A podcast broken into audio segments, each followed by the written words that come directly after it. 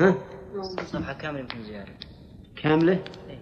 عندكم زيادة كاملة؟ ما أدري وين نقراها ها؟ إيه تقريبا صفحة كاملة زيادة؟ يمكن هذا وهذا يمكن طيب ثم إنه جاءته ثم إنه جاءته آفة وإعصار أحرقه وأتلفه عن آخرهم فكيف تكون حسرة هذا المغرور وكيف تكون مصيبته مصيبته وهو وهو هذا وهو وهذا هو الذي وهذا هو الذي جاء بسعة بسعة العمل بعد العمل بما يبطل بما يبطل عمله الصالح من الشرك أو النفاق أو المعاصي المحرقة. في فيا ويحه بعدما كان بستانا بستانه زاكيا زاهيا زهيا أصبح تالفا قد قد أيس أيس من عوده أيس من عوده. قد أيس من عوده وبقي بحسرته مع عائلته.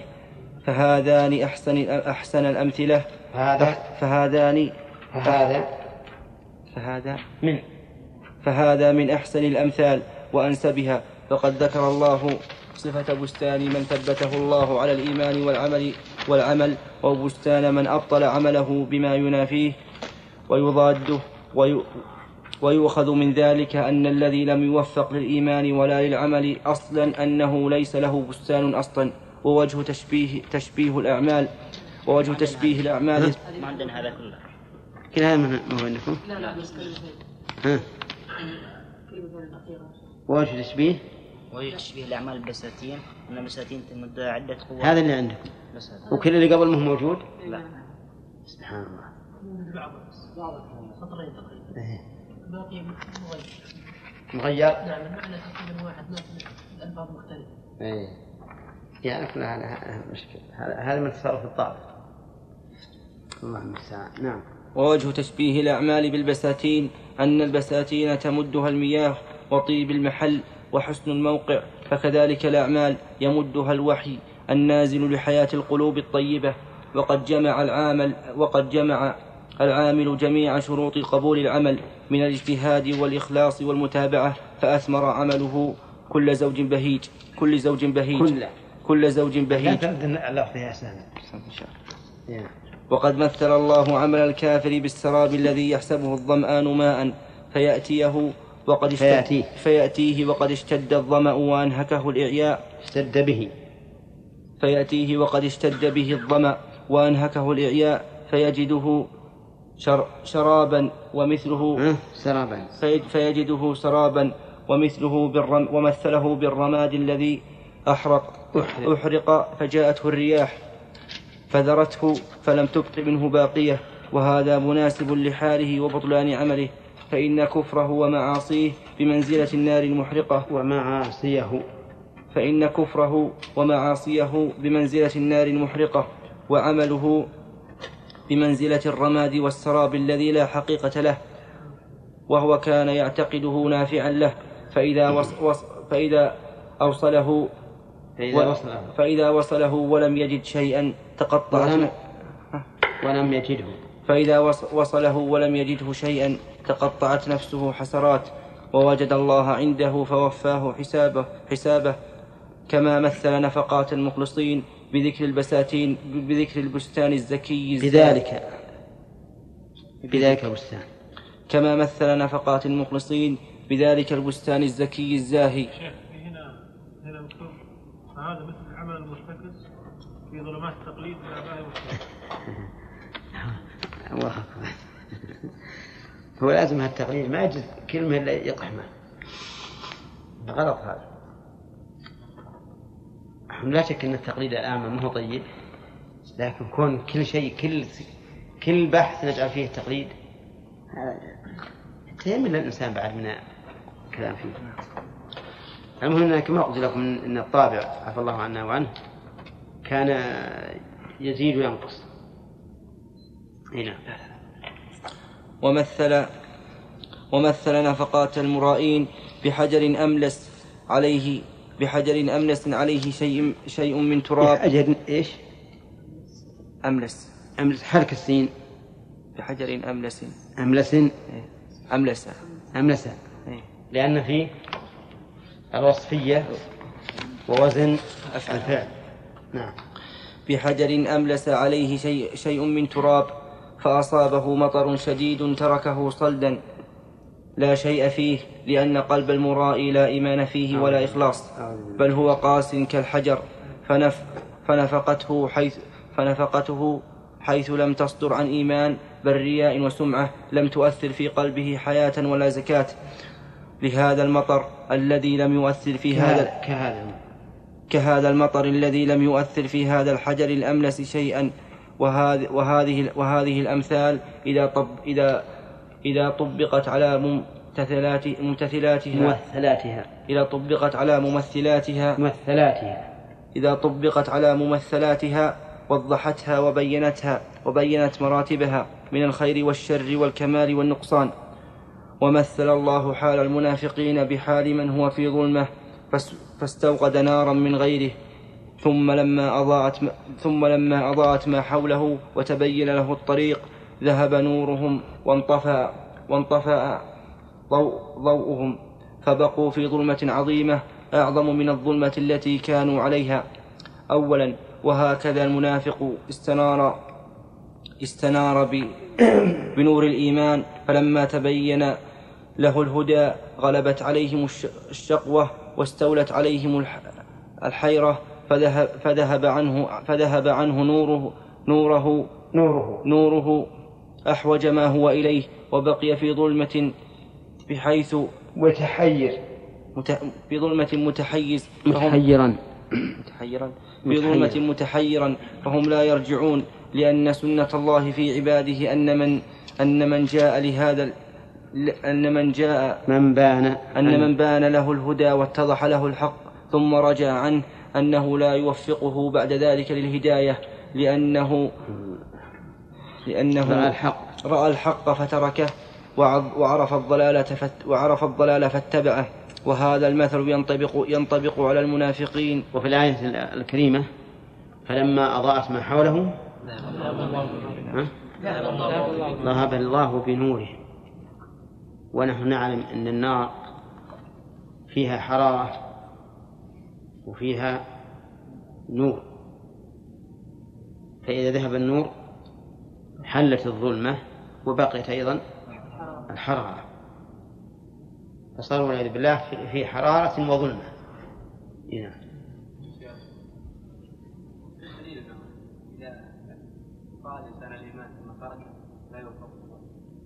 مثل ما قال الشيخ. هؤلاء لما رأوا الإيمان وتر- وتركوه ذهب الله بنورهم. وكما قال تعالى ونقلب أفئدتهم وأبصارهم كما لم يؤمنوا به أول مرة ونذرهم في طغيانهم يعمهون. هنا ولهذا من من أشد ما يكون أن الإنسان يبين له الحق ولو في مسألة جزئية ثم يتركه اتباعا لهوى نفسه أو خوفا من العامة أو ما أشبه ذلك.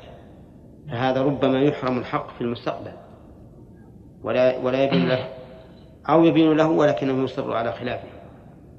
ولهذا يجب على الإنسان إذا علم الحق أن يبادر به أيا كان سواء كان ذلك في أصول الدين أو في فروعه إن صح أن نقسم الدين إلى أصول وفروع.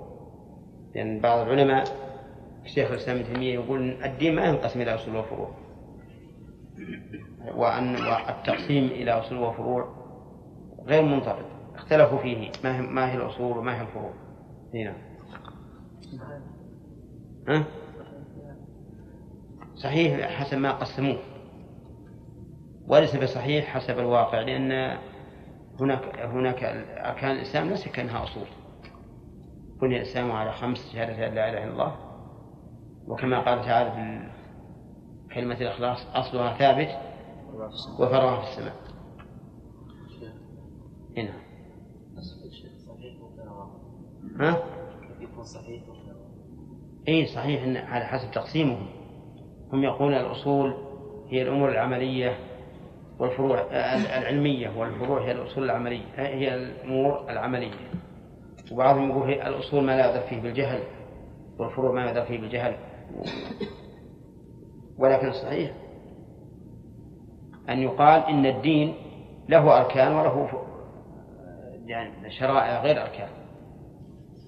هنا هذا يدخل على بعض الناس أن يقسمون إلى قشور ولب أشياء تكون في الإنسان إي لا لا غلط يترك هذا هذا غلط ما يمكن نقول في الدين قشور لأن القشور يرمى يرمى ولا ولا يؤبه له ولا شيء في الدين اسمه قشور هذا يتطرق لا لا غلط غلط هذا صحيح ما هو صحيح هذا غلط جدا أنت إذا كان معك فصفص وش تسوي بالقشور؟ ترميها. ها؟ ترميها طبعا. ترمي بس هل في الدين شيء يرمى؟ بس هو قصده مثلا لماذا تشدد تمسك بهذه وهي صغيرة الأفضل أنك تبدأ بال يعني ما يخالف إحنا نقول ابدأ بالاهم فالاهم لكن ما نقول إن في الدين شيء ان إن في الدين إن في الدين شيء قصور قشورا ابدا. كل الدين لب. لكن بعضه من أركان الإسلام أو أركان الإيمان وبعضه دون ذلك. نعم. قوله تعالى ادخلوا في السلم كافة. ها؟ ادخلوا في السلم كافة. نعم. هل يستفاد من هذا الدين كله أصول؟ ها؟ يستفاد من هذا الدين لا ما يدري على هذا. ما عليه. نعم. وهذا المثل ينطبق على المنافقين الذين تبصروا وعرفوا ثم غلبت عليهم الأغراض الضارة فتركوا الإيمان. والمثال الثاني وهو قوله أو كصيب من السماء فيه ظلمات والمثل المثال عندكم؟ يعني قصدوا المثل. نعم. والمثال الثاني وهو قوله أو كصيب من السماء فيه ظلمات ورعد وبرق يجعلون أصابعهم في آذانهم من الصواعق حذر الموت. والله محيط بالكافرين. ينطبق على المنافقين الضالين المتح... المتحرف المتحيرين المتحيرين الذين يسمعون القرآن ولم يعرفوا ولم يعرفوا المراد منه وأعرضوا عنه وكرهوا سماعه اتباعا لرؤسائهم وسادتهم ومثل الله الحياة الدنيا وزهرتها والاغترار, والاغترار بها بحالة, بحالة زهرة الربيع. تعجب الناظرين وتغر الجاهلين ويظنون بقاءها ولا ولا يؤمنون ولا يؤمنون زوالها فلهوا بها عما خلقوا له فأصبحت عنهم زائلة وأص و- وأضحوا لنعيمها مفارقين في أسرع وقت. كهذا الربيع إذا أصبح بعد الاخضرار هشيما وبعد الحياة يبسا نعم. يبسا رميما. وهذا ال- وهذا الوصف قد شاهده الخلق واعترف واعترف به البر والفاجر ولكن ولكن سكر الشهوات وضعف واعي الإيمان اقتضى اقتضى إيثار العاجل على الآجل. القاعدة الثالثة الثالثة والعشرون إرشادات القرآن على نوعين.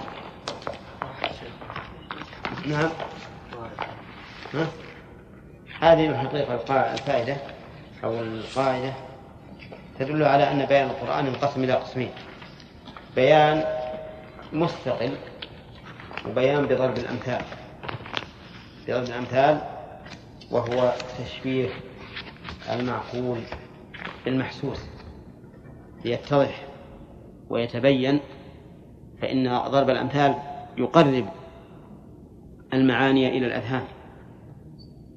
فإنك لو ذهبت تصف حال ال- الذين يعبدون من دون الله أوثانا في الذل والضعف وعدم الوصول المقصود لو ذهبت تتكلم بصفحة كاملة ما كان كقوله تعالى مثل الذين اتخذوا من دونه أولياء كمثل العنكبوت اتخذت بيتا هذا واضح جدا مع أنه كلمات يسيرة لأن لأنه مشبه الأمور المعقولة بالأمور المحسوسة البينة. وكذلك قوله في, آية أخرى والذين يدعون من دون الله لا يستجيبون لهم بشيء إلا كباسط كفيه إلى الماء ليبلغ فاه وما هو ببالغه. فالذي يمد يديه يدعو هذه الأصنام كالذي يبسط يديه إلى الماء. لو بسطت يدك إلى الماء هكذا هل يصل إلى فمك؟ لا. أبدا ما يصل. بل ولا يستقر على يدك. فهكذا أيضا الذين يدعون من دون الله سبحانه وتعالى. والمهم من هذه القاعدة فيها أن من طرق تعليم القرآن وبيانه ضرب الأمثال وهو تشبيه الأشياء المعقولة بالأشياء المحسوسة لتتبين في الذهن صورتها وتتضح بأقرب وسيلة ممكنة. نعم. القاعدة الثالثة والعشرون إرشادات القرآن على نوعين. أحدهما أن يرشد م... أي أن يرشد م... أن يرشد أمرا. أن يرشد أمرا أو نهيا وخبر وخبرا إلى أمر معروف شرعا أو معروف عرفا كما تقدم. والنوع الثاني أن يرشد إلى استخراج الأشياء النافعة من أصول من أصول معروفة ويعمل ويعمل ويعمل الفكر في استفادة المنافع منها. وهذه القاعدة شريفة جليلة القدر. أما النوع الأول فأكثر إرشادات القرآن في الأمور الخبرية والأمور الحكمية داخلة فيها. وأما النوع الثاني وهو المقصود هنا فإنه دعا عباده في آيات كثيرة إلى التفكر في خلق السماوات والأرض وما خلق الله فيها من العوالم من العوا العوالم وإلى النظر فيها. وأخبر أنه سخرها لمصالحنا ومنافعنا وأنه أنزل الحديد فيه بأس شديد ومنافع للناس وسخر لكم ما في السماوات وما في الأرض جميعا منه فنبه العقول على التفكر فيها واستخراج أنواع العلوم, العلوم والفوائد منها وذلك أننا إذا فكرنا فيها ونظرنا حالها وأوصافها وانتظامها ولأي شيء خلقت ولأي فائدة أبقيت وماذا فيها من الآيات وما احتوت عليه من المنافع أفادنا هذا الفكر أفادنا هذا الفكر فيها علمين جليلين أحدهما أننا نستدل بها على على الله على ما لله من صفات الكمال والعظمة وما له من النعم الواسعة والأيادي المتكاثرة وعلى صدق ما أخبر به. من المعاد والجنة والنار وعلى صدق وعلى صدق رسله وحقيقة وحقيقة ما جاءوا به. وهذا النوع قد أكثر منه أهل أهل العلم. وكل وكل ذكر وكل ذكر ما وصل إليه علمه فإن الله أخبر أخبر أن الآيات إنما ينتفع بها أولو الألباب وهذا أجل العلمين وأعلاها وأكملها. أعلاهما. وأعلاهما وأكملهما. والعلم الثاني أننا نتفكر فيها ونستخرج منها المنافع المنافع المتنوعة. فإن الله سخرها لنا وسلط وسلطنا على استخراج جميع ما لنا فيها من المنافع والخيرات الدينية والدنيوية. فسخر لنا أرضها لنحرثها ونزرعها ونغرسها ونستخرج معادنها وبركتها وجعلها طوع علومنا وأعمالنا لنستخرج منها الصناعات النافعة. فجميع فنون الصناعات على كثرتها وتنوعها وتفوقها لا سيما في هذه في هذه الأوقات. كل ذلك داخل في تسخيرها لنا. وقد عرف وقد عرفت الحاجة بل الضرورة في هذه الأوقات إلى إلى استنباط المنافع منها وترقية الصنائع إلى ما لا إلى ما لا إلى ما لا حد له. وقد ظهر في هذه الأوقات من مواد من موادها وعناصرها أمور فيها فوائد عظيمة عظيمة للخلق. وقد تقدم لنا في قاعدة في قاعدة في قاعدة في قاعدة في قاعدة اللازم. في قاعدة اللازم أن ما لا يتم ما لا يت ما لا تتم به الأمور المطلوبة فهو مطلوب. وهذا يدل على أن ما لا تتم أن ما لا تتم به الأمور الأمور المطلوبة فهو مطلوب وهذا يدل على أن تعلم الصناعة أن ما لا تتم به أن ما لا تتم الأمور المطلوبة إلا به. أن ما لا تتم, تتم به. وش عندكم من الطبعات؟ كما قلت. إيه؟ نعم هذا الصواب. ما و وأن ما لا تتم الأمور المطلوبة إلا به.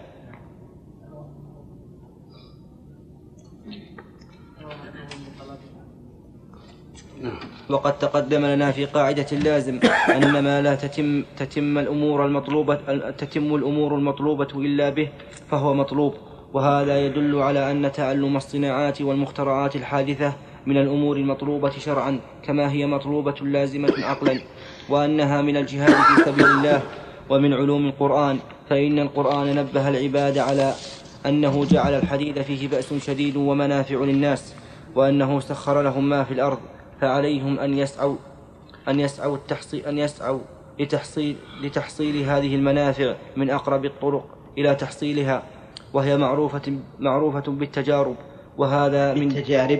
بالتجارب وهذا يقال تجارب وتجربة. ولا يقال تجارب وتجربة. بل هذا لحن والصواب كسر الراء في المفرد وفي الجمع. قال وهي- الشاعر قد جربوه فما زالت تجارب فما زادت تجاربهم. أبا قدامة إلا المجد والفنع نعم وهي معروفة بالتجارب وهذا من آيات القرآن وهو أكبر دليل على على سعة سعة علم الله وحكمته ورحمته بعباده. بأن أباح لهم جميع النعم وسير لهم الوصول وسير لهم الوصول إليها بطرق يسر. ويسر له. ويسر له. ويسر لهم ويسر لهم الوصول إليها بطرق لا لا أثر لا لا, تزال. لا تزال تحدث. تحدث. لا تزال تحدث وقتا بعد وقت. ها؟ ممسوحة يعني. وقد أخبر؟ وقد أخبر أن القرآن سيدنا وقد أخبر وقد أخبر في عدة آيات أنه تذكر وأيضا وأيضا قد أخبر. وأيضا قد أخبر في عدة آيات أنه تذكرة يتذكر به العباد كلما كلما ينفعهم فيسلكون ما. فيسلكونه وما يضره ما... وما يضرهم فيتركونه وأن هدايته لجميع المصالح بس. وأنه هداية. وأنه هداية لجميع المصالح.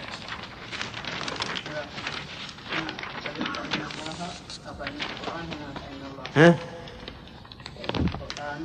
وين وين هو القارئ ولا باقي؟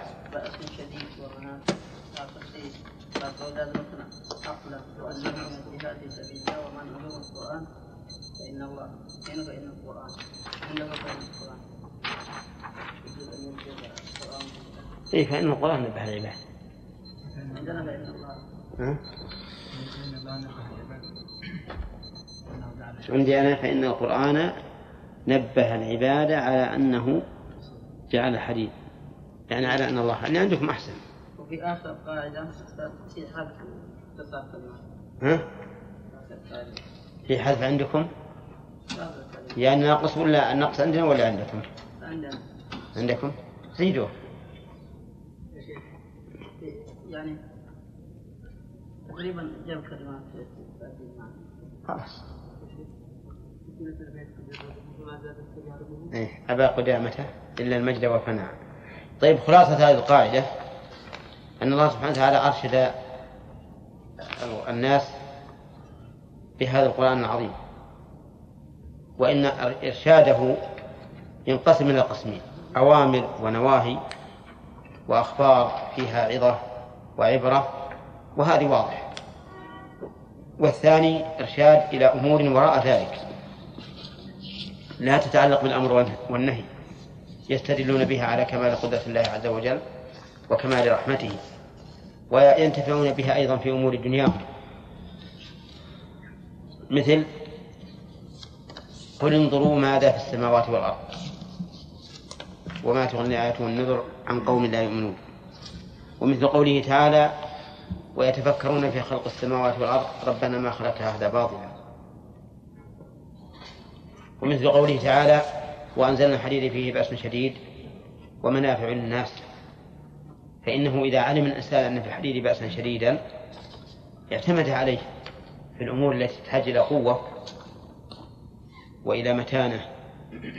وكذلك إذا علم أن فيه منافع ذهب يطلب هذه المنافع ويكيف هذا الحديد فيصهره ويصنعه على حسب المنفعة التي أرادها. لو أن الله عز وجل شرح هذه المنافع وكيف الوصول إليها لكان يحتاج إلى مجلدات كما هو أيضا كما هو موجود الآن في كتب هذا العلم. ولكان الناس في ذلك الوقت لا يعرفون عن هذا شيئا. ولكنه قال الحديث فيه منافع. فإذا قال ربنا عز وجل الحديث فيه منافع فمعنى ذلك أننا نسخر علومنا وأفهامنا للوصول ليش؟ إلى تلك المنافع التي التي عبر الله عنها بهذا الجمع الذي هو صيغة؟ صيغة منتهى الجموع. هنا المجد والقناعة إيه. المجد والقناعة إيش؟ المجد والقناعة هو الفنع بالفاء الفنع. القناعة الفنع. نعم. الفنع معناه الشدة والقوة. القاعدة الرابعة والعشرون. ها؟ اي كيف؟ اي نعم مطلوب. يمكن بعض الناس ما يصل إلى الايمان الحقيقي إلا بمعرفة ما في هذا الكون من الآيات الدالة على الله عز وجل. ها؟ نعم. لا ابدا.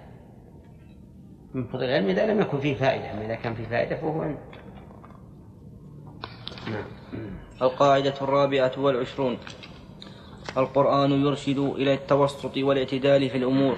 ويذم التقصير, التقصير والغلو ومجاوزة الحد. قال تعالى إن الله يأمر بالعدل قل أمر ربي بالقسط والآيات الآمرة بالعدل والناهية, والناهية عن ضده كثيرة والعدل في كل الأمور لزوم الحد, الحد فيها وأن لا يغلو ويتجاوز الحد كما لا يقصر ويدع بعض الحقوق ويدع بعض الحق. ففي عبادة الله أمر بالتمسك بما عليه النبي صلى الله عليه وسلم في آيات كثيرة ونهى عن مجاوزته ونهى عن مجاوزة ذلك وتعدي الحدود في آيات كثيرة وذم المقصرين عنه في آيات كثيرة. فالعبادة التي أمر فالعبادة التي أمر الله بها ما جمعت الإخلاص للمعبود والمتابعة للرسول وما فقد فيه, فيه الأمران أو أحدهما فهي من الأعمال اللاغية.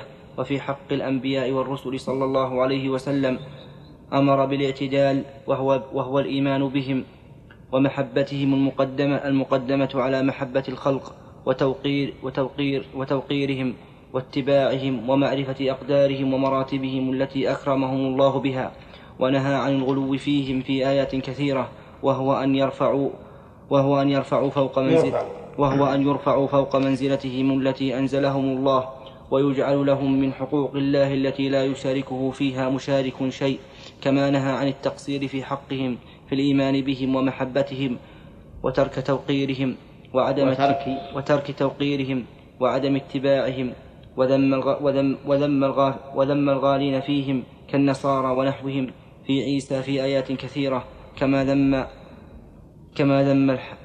الحي الجافين؟ الجافين. كما ذم الجافين لهم كاليهود حين كالوا حين كالوا في عيسى في حين قالوا في عيسى ما قالوا وذم وذم من, من فرق بينهم فآمن ببعض دون بعض وأخبر أن هذا كفر بجميعهم وكذلك يتعلق هذا الأمر في حق العلماء والأولياء يجب محبتهم ومعرفة أقدارهم ولا, ولا يحل الغلو فيهم. وإعطاؤهم شيئا من حق الله وحق رسوله الخاص ولا يحل جفاؤهم وعداوته وعداوتهم. فمن عادى لله وليا فقد بارزه بالحرب وأمر بالتوسط بالنفقات والصدقات ونهى عن الإمساك والبخل والتقصير كما نهى عن الإسراف والتبذير وأمر بالقوة والشجاعة بالأقوال والأفعال ونهى عن الجبن وذم الجبان وأهل الخور وضعف النفوس. صح. ونهى عن الجبن وضم وذم الجبناء وأهل الخور وضعف. وأهل, وأهل الخور وضعف النفوس كما ضم المتهورين الذين يلقون بأنفسهم وأيديهم إلى التهلكة وأمر وحث على الصبر في آيات كثيرة ونهى عن الجزع والهلع والسخط كما نهى عن التجبر وعدم الرحمة والقساوة في آيات كثيرة. وأمر بأداء حق وأمر بأداء حقوق عباد حقوق حقوق ما ما له. وأمر بأداء حقوق ما له حق. من؟ من له حق عليك من الوالدين والأقارب والأصحاب ونحوهم والإحسان إليهم قولا وفعلا وذم من قصر في حقهم أو أساء إليهم قولا وفعلا كما ذم من غلا فيهم وفي غيرهم حتى قدم رضاهم على رضا الله وطاعتهم على طاعة الله. وأمر بالاقتصاد بالأكل والشرب واللباس ونهى عن السر ونهى عن عن السرف والترف كما نهى عن التقصير الضار للقلب والبدن. وبالجملة فما أمر الله بشيء إلا كان وسطا بين خلقين ذميمين تفريط وإفراط. القاعدة الخامسة والعشرون. حدود الله. نعم. الضابط فيها؟ ومن بعض الأمور الواحد يزداد منها قدر ما.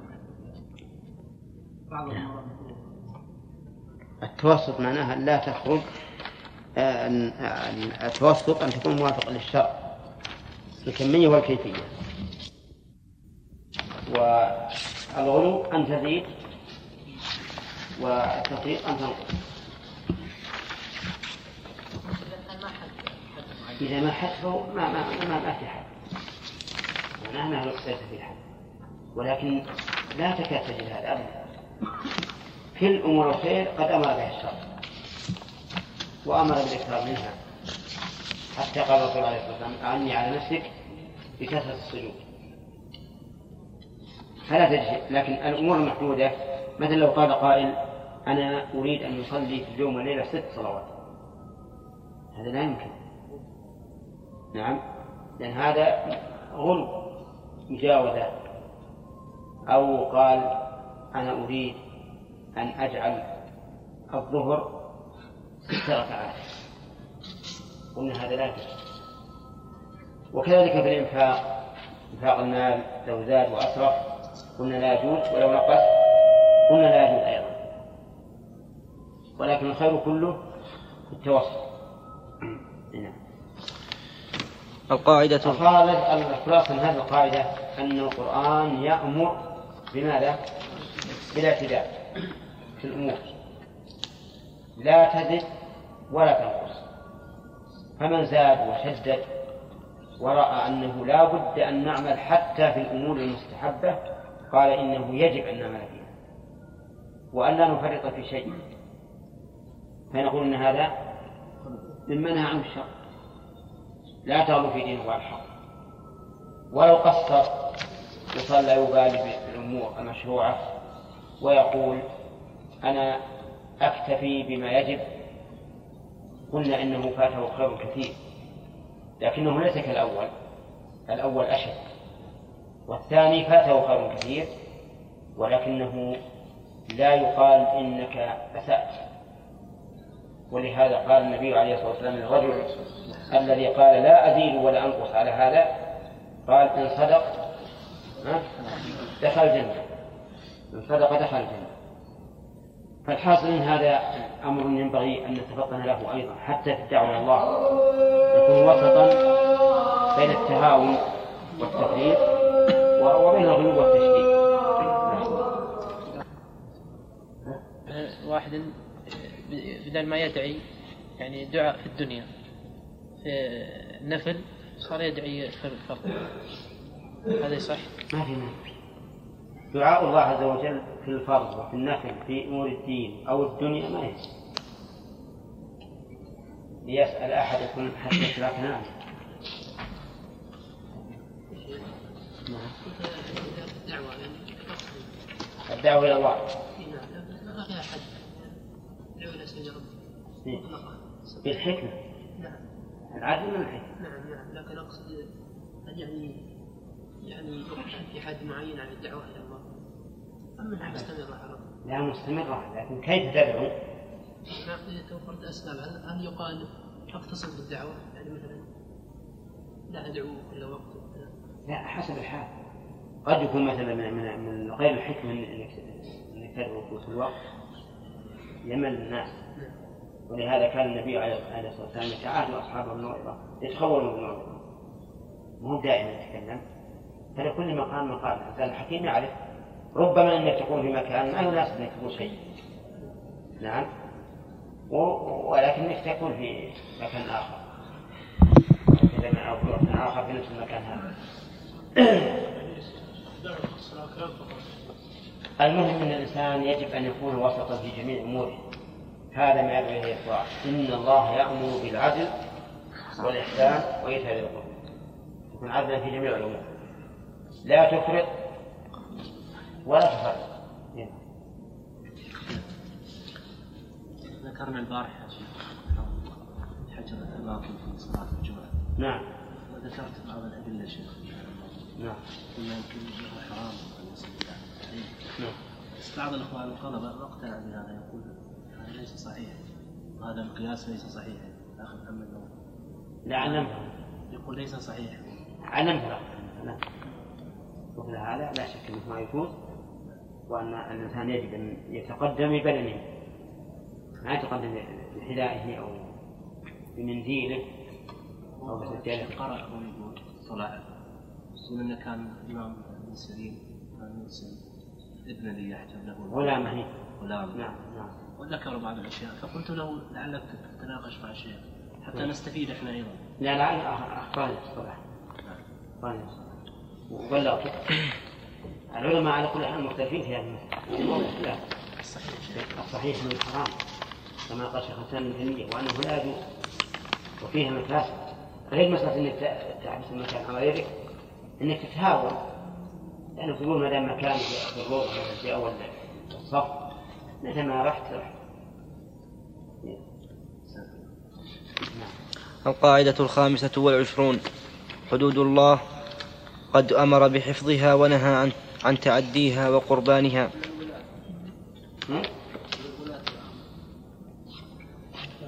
القاعدة الرابعة والعشرون ها؟ الخامسة والعشرون نعم. حدود الله تعالى قد أمر بحفظها ونهى عن تحديها تعديها عن تعديها وقربانها إيه. هذه. قال تعالى والحافظون لحدود الله تلك حدود الله فلا تعتدوها تلك حدود الله فلا تقربوها. أما حدود الله فهي ما حده لعباده من الشرائع الظاهرة والباطنة التي أمرهم بفعلها والمحرمات التي أمرهم بتركها فالحفظ لها أداء الحقوق اللازمة وترك المحرمات الظاهرة والباطنة وبتوفيقها وبتو وبتو وبتوفق ويتوقف هذا الفعل وهذا الترك على معرفة الحدود على وجهها ليعرف ما يدخل في الواجبات. ليعرف ما يدخل في الواجبات والحقوق فيؤديها على ذلك الوجه كاملة غير ناقصة وما يدخل في المحرمات ليتمكن من تركها ولهذا ذم الله من لم يعرف حدود ما أنزل ما أنزل على رسوله وأثنى على من عرف ذلك. على من عرف ذلك وحيث قال تعالى تلك حدود الله فلا تعتدوها كان المراد بها ما أحله لعباده وما فصله من الشرائع فإنه نهى عن مجاوزة عن مجاوزتها وأمر بملازمتها. كما أمر بملازمة ما أحله من الطعام والشراب واللباس والنكاح ونهى عن تعدي ذلك إلى ما حرم منها من الخبائث. وكما أمر بملازمة ما شرعه من الأحكام في النكاح والطلاق والعدد وتوابع ذلك ونهى عن, عن تعدي ذلك إلى فعل ما لا يجوز شرعا. وكما أمر بالمحافظة على ما فصله من أحكام المو- المواريث ولزوم حده ونهى عن تعدي عن عن تعديه ذلك عن تعديه ذلك وتوريث وتوريث من لا يرث وحرمان من يرث وتبديل ما فرضه وفصله بغيره. وحيث قال تلك حدود الله فلا تقربوها كان المراد بذلك المحرمات فإن قوله فلا تقربوها نهي عن فعلها ونهي عن مقدماتها. عن عن مقدماتها وأسبابها المو الموصلة إليها والموقعة بها كما كما نهى كما نهاهم عن المحرمات على الصائم وبين لهم وقت الصيام فقال تلك حدود الله فلا تقربوها وكما حرم على الأزواج أن يأخذوا مما آتوا الأزو... ما آتوا الأزو... أزواجهم شيئا إلا أن يأتين بفاحشة مبينة قال تلك حدود الله فلا تقربوها. وكما وكما حر وكما صرح بالمحرمات في قوله ولا تقربوا الزنا ولا تقربوا مال اليتيم إلا بالتي هي أحسن. فالخير والسعادة والفلاح في معرفة حدود الله والمحافظة عليها كما أن أصل الشر وأسباب العقوبات الجهل بحدود الله أو ترك المحافظة عليها أو الجمع, أو الجمع بين الشرين والله أعلم.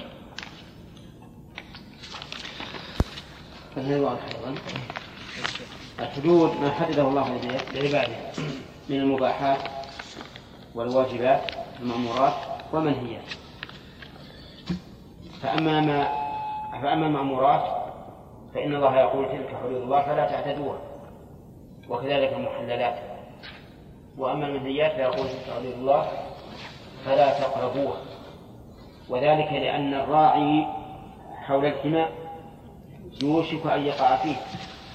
فإذا قربت هذه المحرمات أوشك أن تقع وكلما كانت المحرمات يعني تدعو النفوس إليها أكثر كان النهي عن قربانها أبعد وأوكل ولهذا حرم على الرجل أن ينظر إلى المرأة الأجنبية منه أو أن يكلمها على سبيل التلذذ والتمتع بصوتها لأن ذلك يجر إلى الزنا. وقد قال الله تعالى ولا تقربوا الزنا في مسائل الربا حرم الله أشياء ليس فيها ظلم. فإنك إذا اشتريت صاعا من البر الطيب بصاعين من البر الردي اللذين يساويان الصاع في القيمة فليس هذا بظلم. نعم. وهو أهون على المكلف من أن يذهب فيبيع الردي ثم يقبض ثمنه ثم يشتري الطيب. أيهما أسهل؟ الأول أنه يجي راعي الدكان عنده بر طيب ويقول هذان صاعان من البر الردي وأعطني صاعا من البر الطيب. والصاعين بعشرة والصاع بعشرة. ما في ظلم. هذا حرام. ليش؟ لأنه يجر. إلى الربا الصريح الذي يتضمن الظلم وهي أن أعطيك عشرة دراهم النقدا بخمسة عشر درهما مؤجلة وهذا هو الربا. والحاصل أن المحرمات يقال فيها إيش؟ فلا تقربوها. وكلما كانت المحرمات مما تدعو النفوس إليه كان النهي عن قربانه أوكى وينهى عن القرب منه بكل وسيلة. ما أسكر كثيره؟ فقليل حرام. لماذا؟ والقليل هذا لا يسكر. لأنه يجر إلى شرب الكثير فيسكر. فإن النفوس تدعو كثيرا إلى تناول هذا المسكر. نعم. فلذلك حرمت منه على وجه بعيد.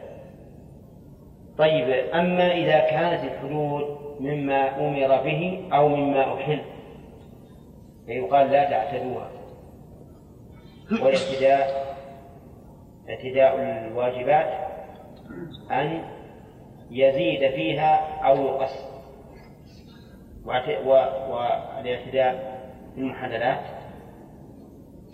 أن ينتقل منها إلى المحرمات. فمثلا نحن أمرنا بالأكل والشرب.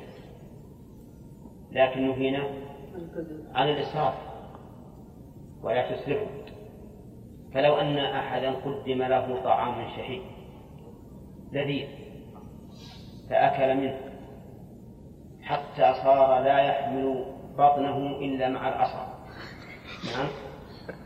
وش يكون هذا؟ إسراف. حرام. ولهذا قال شيخ الإسلام رحمه الله إنه يحرم على الإنسان الأكل إذا خاف تخمة أو أذى. إذا خاف تخمة تخمة واضحة. التخمة هي النتن. يسمونها الناس عندنا غيرة تغير ما أدري. عندنا هنا نسميها غيرة. ها؟ يعني نتن المائدة لأن المائدة إذا ثقل عليها الطعام ولم تهضم أنتن فيها. لأن السوائل التي تذيب وتذيب خبثه تعجز عنه. فينتن في هذا الوعاء وعاء مختوم. ينتن وتجد الإنسان إلى مثلا آه، تجشأ يحس برائحة كريهة تخرج منه. فإذا خاف من ذلك فإن الأكل يحرم. نعم. هذه من باب تعدي الحدود في المباحات. طيب إذا الحدود الحدود إما واجبات أو محللات أو محرمات. ففي المحرمات يقول الله تعالى لا تقربوا وفي الواجبات والمحللات قال لا تعتدوا. نعم. شيخ. نحت الربا.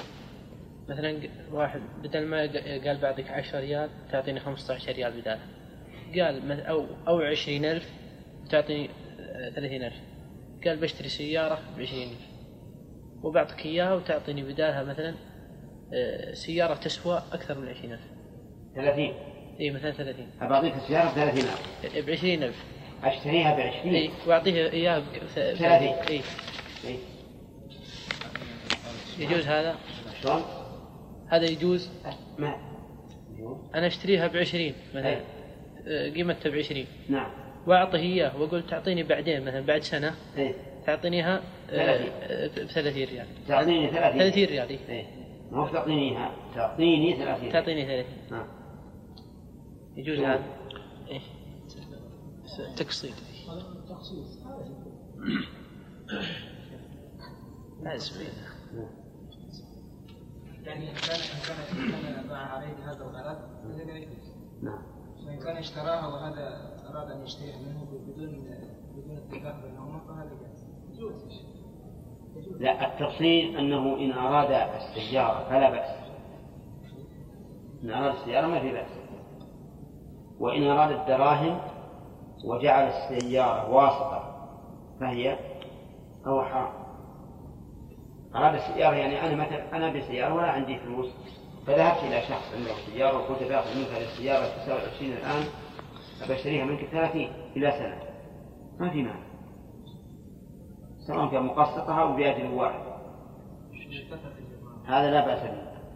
أما إذا كان قصدي الدراهم فإن ذلك له صورتان. الصورة الأولى أن أشتريها منه بثلاثين مثلا. وأبيعها عليه هو نفسه بعشرين وآخر من عشرين. فهذه حرام بلا شك. وتسمى هذه تورط مسألة العينة. يعني التورط هذه مسألة العينة إذا بعتها على اشتريتها منه تسمى مسألة العينة.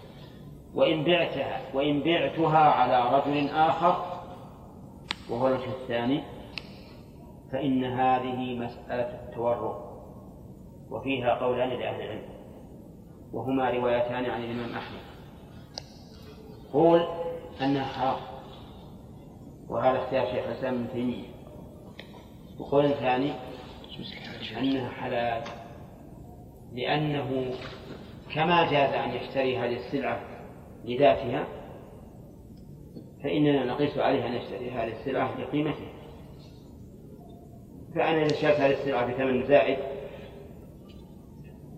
سواء انتفعت بالسلعة نفسها أو بعتها وانتفعت بثمنها لا فرق ولكن ما ذهب إلى الشيخ الإسلام رحمه الله أقرب إلى الصواب. لأن هناك فرقا بين أن أكون قصدي السلعة نفسها أو أن يكون قصدي قيمة هذه السلعة. ما الفرق بينه وبين مسألة الأخ والسلف؟ نعم. لأن مسألة الأخ كأنه مطابقة مسألة إيش؟ السلف السلم لا. السلم أن أقدم الثمن نعم يعني أقدم الثمن وهو أخسر المثمن وأنا مريد للسلع أنا أيها المشتري المسلم مريد للسلعة أريد السيارة. أين؟ اشتراها لي ب 20 وأنا بعطيك إياه ب 30 أنا أعطاني أنا مثلا السلم صورتها. أنا أقول أبشتري منك سيارة. بعد سنة. ثمانية عشر ألفا وهي تساوي عشرين الآن. أعطيته ثمانية عشر ألف. فهل أنا أريد السيارة ولا لا؟ أريد السيارة. لكن المسألة الأولى ما ما أردت السيارة. ما أردت الدراهم. هذا وجه. الوجه الثاني أن السلم ما فيه ربح معين محدد. لأن هذا المسلم الذي أعطى دراهم بسيارة ربما عند تسليم السيارة تساوي هذه السيارة ها؟ أكثر مما قدرناها به أو أقل. بل ربما ترخص الأشياء وأبيع ولا وأنا أعطيتك مثلا عشرين وأنت أعطيتني السيارة ولا تسوى إلا خمسة عشر. بخلاف المسألة الأولى نعم. مسألة ها؟ مسألة. في بعض أصحاب المعارض نعم. تجي له يعطيك 15000 أو شيء. تخرج السيارة. ويجي يعطيك ثمن السيارة ناقصة. كاش يعني مقدم يعني السيارة إذا كانت ب 20000 تستخرجها بخ- ب ب 10000 وتدفع الباقي أقساط يعني صح ما في ما في يعني ما هو نفس السيارة. يعني تجد صاحب اشتريت هذه السيارة من صاحب المعرض. لا لا. ألف. غير هذا. مثال إنه صاحب معرض ثاني معرض صغير. إيه. تذهب له وتقول أنا محتاج حوالي زي 20000 و30000 نعم. يعطيك 15000 ويقول لك روح خرج لي السيارة الفلانية وأنا أعطيك قيمة السيارة. كيف؟ مثال إنه السيارة هذه راعي معرض معرض عادي إيه. تذهب له وتتفق معاه إن. على, أس- على أساس إنك تروح في شركة تويوتا أو أي شركة تطلع السيارة بالمقدم من المبلغ المقدم. وثم تأتي وتبيع عليه ينفع. بنفس المبلغ. وتدفع له أيوة. يعني يعطيك هو قيمة السيارة تشريف أيوه المقدم فقط. ما يخالف ما يخالف أيوه. يعطيك قيمة السيارة الآن. أيوه. تروح تشتريها له ثم تجيبها له ويبيع عليك بثمن مؤجل لا يعطيك المبلغ وأنت تبيع له تبيع له نفس السيارة. تدفع الدين وتدفع المبلغ ما فهمنا شيء. كان يسلم اول الأمر. إيه. فيشتري سياره ويبيعها له هذا مسلم تبيعها برخص ويفضل الاقساط اللي في الشركة عليه. لا اللي فهمت إني إني أنا مثلا تاجر أي. جيت إلي قلت أبي مثلا 20000 ريال أي. قلت خذ هذه 15000 روح اشتري السيارة من المعرض. أيوه بالتقسيط وراح وشراها أي. والمعرض أعطينا أعطاهم الدراهم اللي أعطيتها أيوه أعطاهم الدراهم اللي أنا أعطيتها أي. وكتبتها عليه بالتقسيط أيوه أي. لا مو عليه هو. هو عليه انه يخرج السيارة ويرجع يدفع لك ثمن السيارة. باقي السيارة المؤخر يعني السياره ب 20000 انت ت- تذهب إلى المعرض يعطيك 10000 ريال نفس وتدفع يعني معناها انك أخذتها 15000 اي وكتبت السيارة على على في معرض آخر. على التاجر لا عليك أنت. يمكن ما أنت فاهم قصدي. في يعني تاجر ها؟ إيه. والمدين المدين يجي للتاجر يقول أنا محتاج سيارة كذا كذا. طيب. ها؟ محتاج طيب. قصدي محتاجة دين. دراهم. قدره عشرين ألف. نعم. ولنقل أن هذه السيارة بخمسة عشر ألف. نعم. يعطيك المبلغ المقدم التاجر هذا يقول لك روح للشركة الفلانية وخرج لي السيارة الصنف الفلاني الفلاني. طيب. أنت تذهب للشركة الفلانية وتدفع المبلغ حق التاجر مقدم. إيه. خذ المبلغ. وثم ترجع يكون عليك في هذا نفس الدين طيب الباقي أخذت السيارة. أخذت السيارة ترجع لنفس التاجر هذا. ويعطيك ترجع له 15000 ياخذ ال 15000 ويعطيك المبلغ الباقي. منين منين جبت ال 15 واستغفر الله. ال 5000 حقه ياخذها ويرجع يعطيك فوقه المبلغ المؤخر اللي على الشركة عندك نفس اللي أخذ من الدين. ها؟ ومن ثم انت تصير تسدد الأقساط على الشركة في كل سنة ولا كل سنة في كل شهر 1000 1000 1000 ريال حتى مصلحة. يمكن ما اكتبها ال- لا كتابها رف كل واحد. المهم الآن اللي إحنا فهمنا إنك تجي لهذا التاجر تقول أنا إلى 20000 ريال. إيه. فيقول خذ 15000 ريال راح اشتري سيارة. إيه. من المعرض. إيه. فذهبت إلى المعرض اشتريت السيارة 15000 ويكون عليك دين المبلغ عند الشركة. إيه. كتب السياره باسم من؟ باسمك أنت.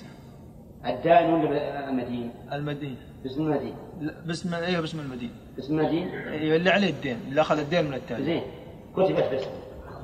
الآن صارت ب 15000 إيه. أل- ألقيمة من هذا الرجل وهي كتبت عليه. إيوه. ويكون عليك في نفس الشركة هذه اللي أخذت أخذت منه السيارة دين مؤخر اللي أنت تسدده بالأقساط. يعني التاجر طلبت منه 20000 واعطاني 15 ولكن يسجل عليه 20 التاجر كذا؟ لا ما هو نفس التاجر الشركة. ما هو في شركة في تقسيط السيارة تخريج السيارة إن شاء الله حول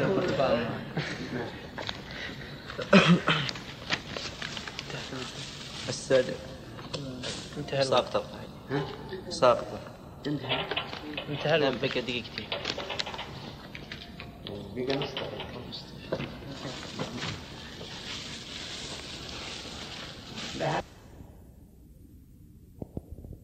إحنا إحنا عادة الرحمن الرحيم. قال رحمه الله تعالى السادس ساقط القاعدة. القاعدة الخامسة والعشرون القاعدة الخامسة والعشرون. لا قر- قريناه. قرأناها؟ ساقطة القاعدة. لا السادسة والعشرون. لا كتبت القاعدة. إيه؟ السادسة القاعدة السادسة والعشرون. أي نعم نكتبه. القاعدة نعم. أحسنت. عشرون. الأصل أن الآيات التي فيها قيود لا تثبت أحكامها إلا بوجود تلك القيود إلا في آيات يسيرة. وهذه قاعدة لطيفة فإنه متى رتب الله في كتابه حكما على شيء وقيده بقيد أو شرط لذلك وشرط لذلك شرطا تعلق الح... أو شر أو شرطا؟ أو شرع أو شرط لذلك شرطا تعلق الحكم بذا تعلق الحكم به على ذلك مش مقرأ بس عشان فوق ها؟ أمس عشان بوها حريق تعلق الحكم به على ذلك الوصف الذي وصفه الله تعالى. وهذا في القرآن لا حصر له. وإنما المقصود ذكر المستثنى من هذا الأصل الذي يقول كثير من المفسرين إذا إذا تكلموا عليها هذا قيد غير مراد وفي هذه غير مراد هذا قيد غير مراد وفي هذه العبارة العبارة نظر وفي هذه العبارة نظر فإن كل لفظة في كتاب الله فإن الله أرادها وفي أرادها وفيها فائدة قد تظهر للمتكلم وقد تخفى. وإنما مراد مراد وإنما مراده تظهر للمخاطب مكتوب قد تظهر للمتكلم إيه للمخاطب الموضوع- المتكلم ما تخفى عليه. من المتكلم بالقرآن؟ الله سبحانه. الله ما تخفى عليه. للمخاطب. قد تظهر للمخاطب وقد تخفى. وإنما مرادهم بقولهم غير مراد ثبوت الحكم لها. فاعلم أن الله تعالى بذكر الأحكام الشرعية من أصول وفروع فاعلم أن الله تعالى يذكر الأحكام الشرعية من أصول وفروع ويذكر أعلى حالة يبرز معانيه معانيها, معانيها لعباده ليظ- ليظهر لهم حسنها إن كانت مأمورا بها أو قبحها إن كانت منهيا عنها. وعند تأمل هذه الآيات التي بهذا الصدد يظهر لك منها عيانا. فمنها قوله تعالى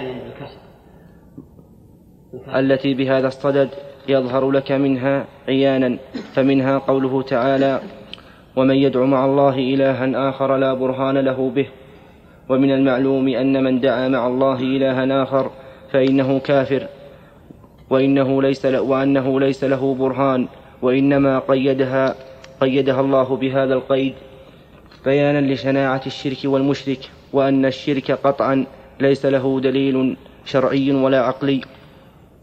والمشرك ليس بيده ما يسوغ له شيئا من ذلك.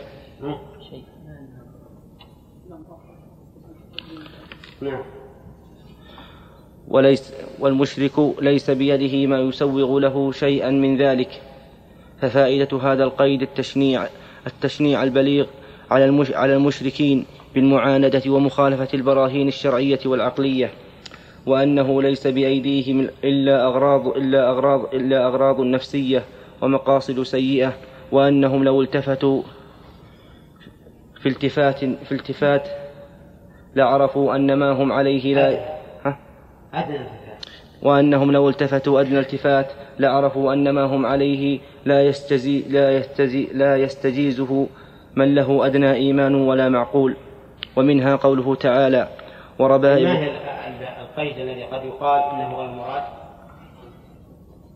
قوله لا برهان له به عند ومن يدعو مع الله الها آخر لا برهان له به فإنك لو اعتبرت هذا قيدا لكان معنى الآية ومن يدعو مع الله إلها آخر له به برهان نعم فلا حساب عليه